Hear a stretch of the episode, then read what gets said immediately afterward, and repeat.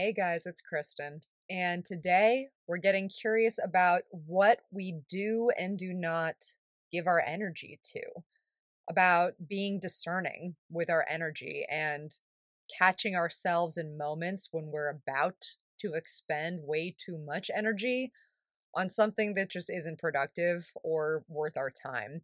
And I came across this say it's a quote, but it's rather long for a quote. Uh, passage, we'll go with passage. Uh, came across this passage on P- Pinterest actually many, many years ago. And for the life of me, I have not been able to find the correct source.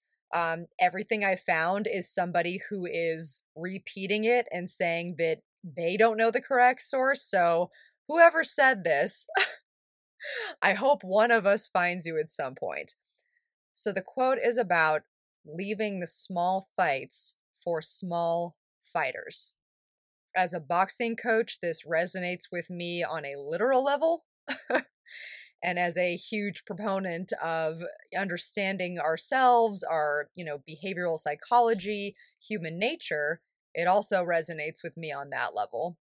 So, here's how it goes. It says, I started succeeding when I started leaving small fights for small fighters. I stopped fighting to win petty arguments. I stopped fighting with those who gossiped about me. I stopped fighting for attention. I stopped fighting for my rights with inconsiderate people. I stopped fighting to meet people's expectations of me. I stopped fighting to please everyone. I stopped fighting to prove that they were wrong about me and I left such fights to those who have nothing else to fight for. And I started fighting for my vision, my dreams, my ideas, and my destiny. And the day that I let go of those small fights was the day I started becoming more successful and so much more content. I think this is a very powerful quote. Um, you know, it's about kind of stepping into your power and the purpose that is meant for you by choosing not to give energy to the things that just real have no material benefit. They just don't serve you in any way. They don't make your life any better.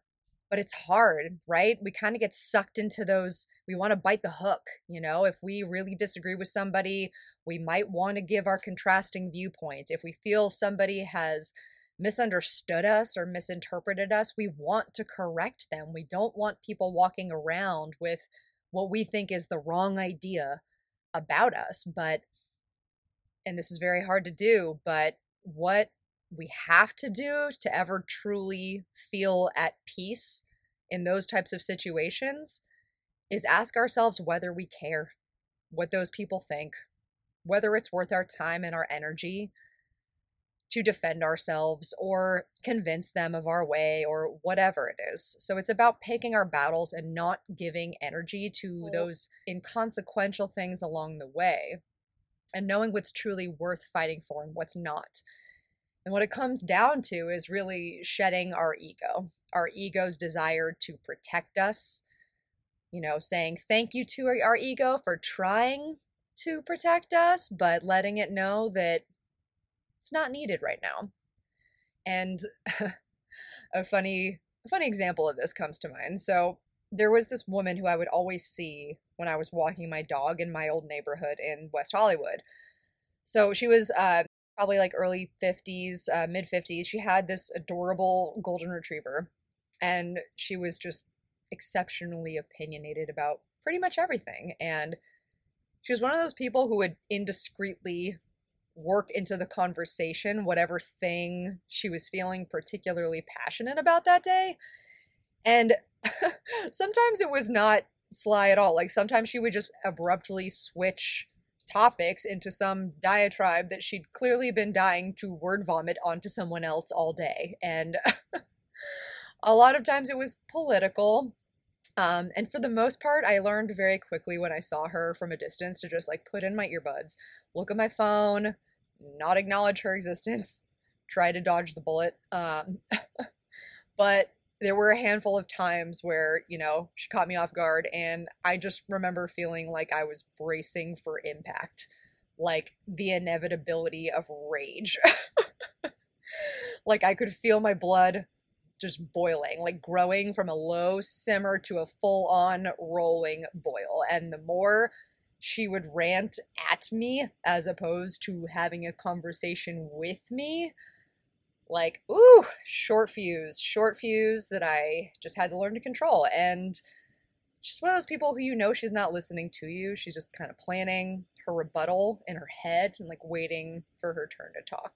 So, perfect example of something that I definitely used to let bother me. I still do sometimes, but a little more aware of it now and try to nip it in the bud. And, you know, like the more I get into meditation and mindfulness, you know, the more you can actually zoom out in those moments and take notice of how you're allowing someone to transfer their negative energy onto you. And, you know, using that woman as an example, like if a virtual stranger who does not affect my life in any real way has the power to like throw off my psychological state, then then I have not done a good job of standing guard at the door of my mind. Call back to episode 2. Go check it out. but sometimes it's not a stranger. Sometimes it is somebody who's close to us. Maybe it's a family member or a friend or a spouse, and you know, they're trying to give you unsolicited advice about something. And maybe you're thinking in your head, you know, you've never done the thing I'm trying to do. So how would you even know the right way to go about it? You know, like I'm in the arena and you're in the stands. So the thing is that we can know that these people close to us, they, they want to help. They're just trying to help. And even when we understand that it's coming from a good place, it can still trigger us because what our ego is hearing is, you know, you're doing this wrong. You're doing a bad job. You're failing. Let me tell you how you can do this better. And it comes back to the lesson of being discerning about what we give our energy to. Some people just aren't going to get you, and that's totally fine. Like some people are always going to think that they know best, even if they have zero knowledge base or experience to back it up. And some people are going to gossip about us behind our backs. You know, I wish I could say that we all grow out of that, but unfortunately, it's just not true. Not everybody does. But we also know that the people who do that, and this is this is a hard one, but it, it is human nature to tend to pick apart in others the things that we're most insecure about within ourselves. So it's kind of that reflected image, that projection that's happening a lot of the time. But, you know, when somebody is saying something hurtful to you, something you interpret as disrespect or just mean spirited, it's very hard to be like, oh, well, you know, somebody hurt them as a child and they're just projecting on me.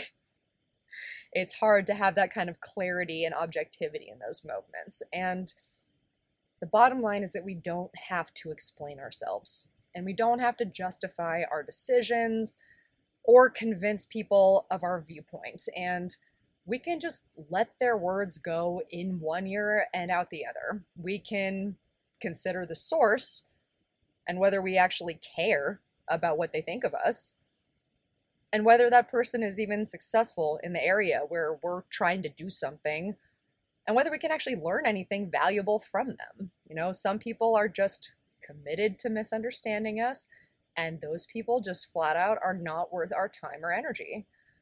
And sometimes, you know, they the saying misery loves company. Like sometimes people just want to drag you into their drama. Um, and I think it is another human nature element to, you know, we, if you want to strengthen your connection with somebody, then a lot of times you just go along with what they say in kind of a passive way. Like you give them those verbal reassurances, you know, the, mm-hmm, mm, yeah, oh, totally, oh, I feel you, oh, been there, you know. you say these things just because you don't want to make waves. You're trying to create a stronger connection and you're not trying to give anybody a reason to say anything bad about you. But I'm sure you've been in a few of those situations where you just wanted to say, like, actually, no, I disagree with that. but you didn't because it just didn't seem worth the time and energy, and you just didn't want to alienate that person who is kind of looking to you for validation.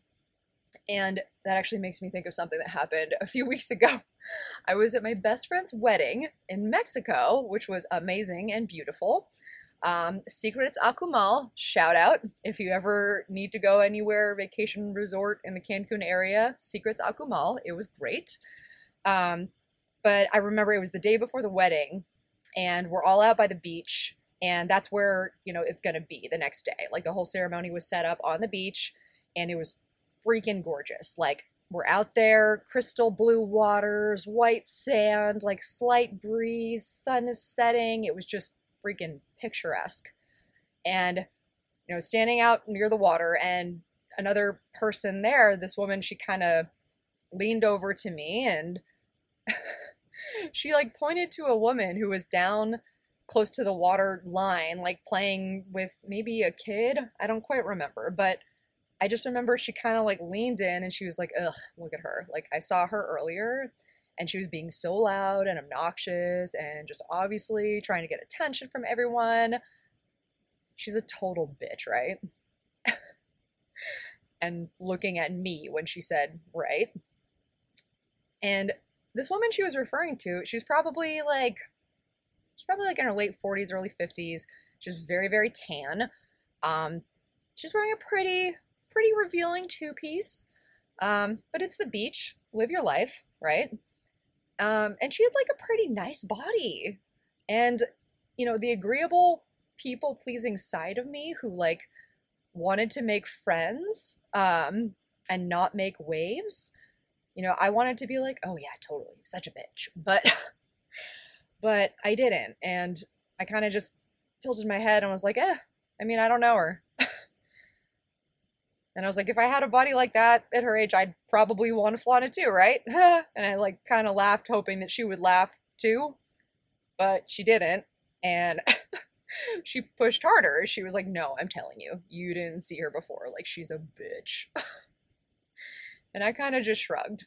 Um, Brene Brown, who I love and have already talked about and will talk about many more times to come, she coined this term called common enemy intimacy which is basically like using shared hatred of somebody as the foundation for a connection with someone. and it's like that is not a stable foundation. Like y- just because we hate the same people does not mean that we have any type of shared values that would make us get along. Like you know, that is not the foundation on which to build any type of relationship. Um but it happens a lot, right? Uh, and I definitely don't mean this to be a like holier than thou thing. Like, look what I did. I took the high road. But like, the point is that my initial instinct was just to go along with what she said. Be like, yeah, totally. Like that was what I initially like knee jerk reaction was gonna say.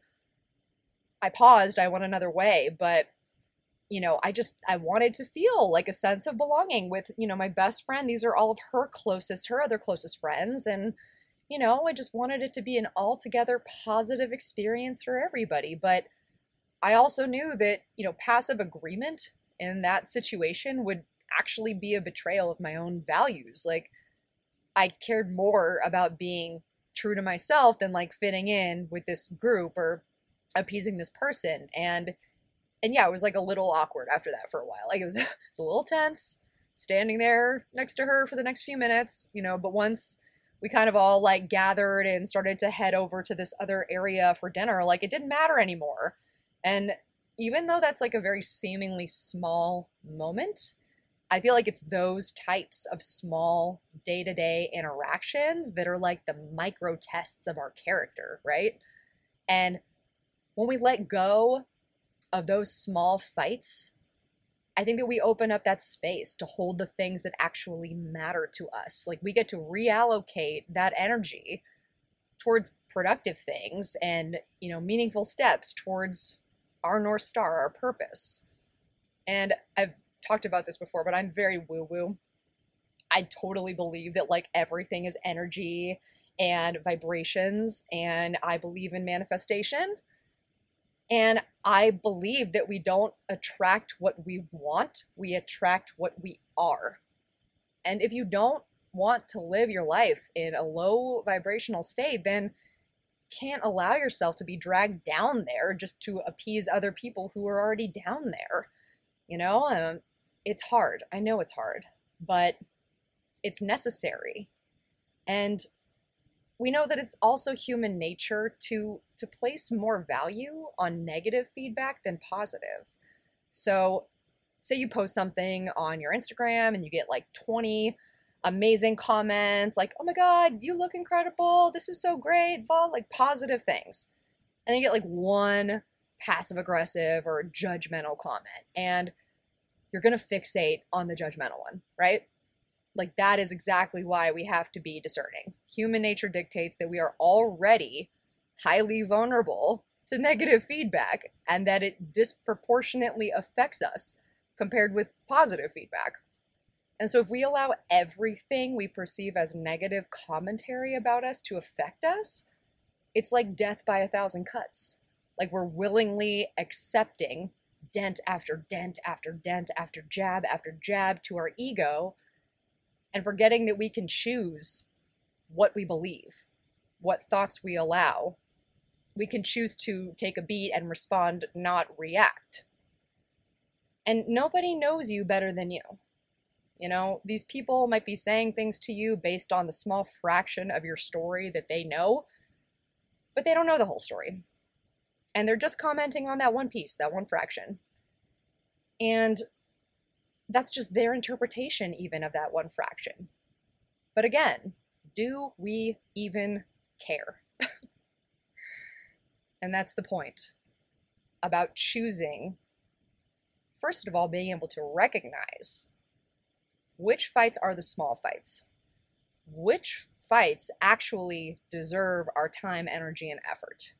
And the better we get at seeing those distinctions clearly, discerning those different things and actively, thoughtfully choosing what we give our energy to, we're just going to be so much happier. You'll just be so much happier. Like staying out of the fray, staying out of the drama, like not being in the pot while it's being stirred by people. so, again, let's leave the small fights for small fighters. Until next time, stay curious.